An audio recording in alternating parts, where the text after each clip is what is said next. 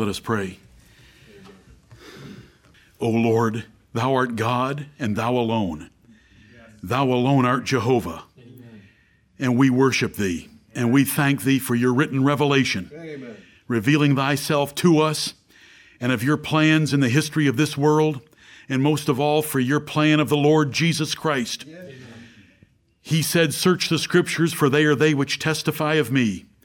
And we want to remember that everything revolves around him. Yes. And in this church, he is the head of this church, he's the cornerstone of it, he's the life of it and he died to give us eternal life that we might know thee and him together.